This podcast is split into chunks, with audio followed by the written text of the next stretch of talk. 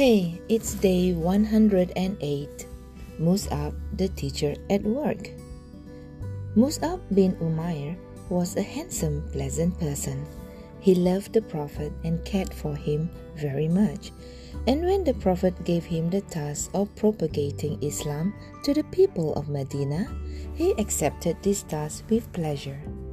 He set off as soon as he was appointed to teach the Quran to the Muslims of Medina.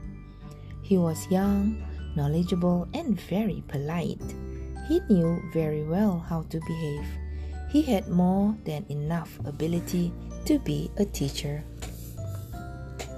After a long and arduous journey, he arrived in Medina. The Muslims of Medina welcomed him with great love and joy they prepared a place for him to stay. Without losing any time, he began teaching them what he knew. He had complete peace of mind. In Medina, it was easy both to practice and propagate his religion.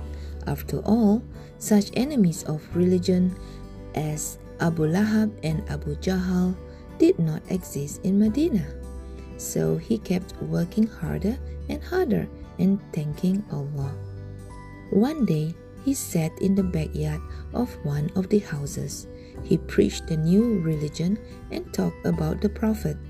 People listened to him in great curiosity, asking questions and learning what they had not previously known. Without getting tired or stressed, he explained things again and again about his beautiful Prophet, the true religion he brought, and his patience, compassion, and love. While they were listening and Mus'ab was explaining everything with a sweet tongue, a long faced armed man came up. He was raging with madness. Turning to Mus'ab, he said, What is this you are doing? What do you want from this youth? You are misguiding them.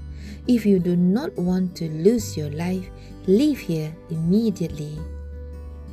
Mus'ab was full of patience because he had learned how to be patient from the Prophet.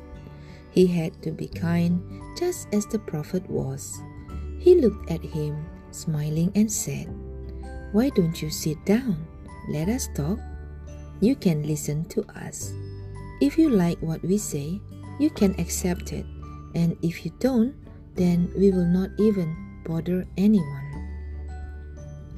The man was surprised he had insulted him, but Mus'ab, instead of getting angry, was behaving gently.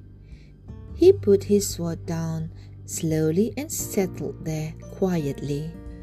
Mus'ab talked to him about Islam and the Prophet too.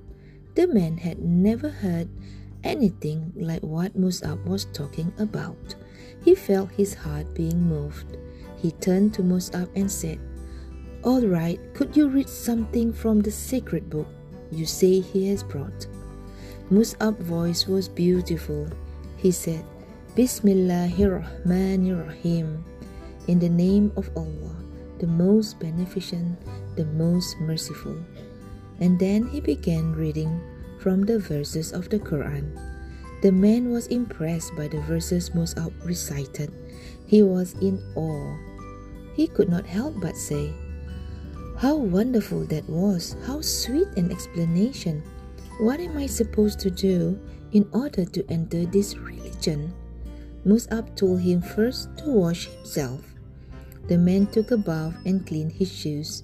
Then Mus'ab taught him the declaration of faith, the Shahada. The man who had wanted to kick him out of that garden became a Muslim. There was an expression of happiness on his face.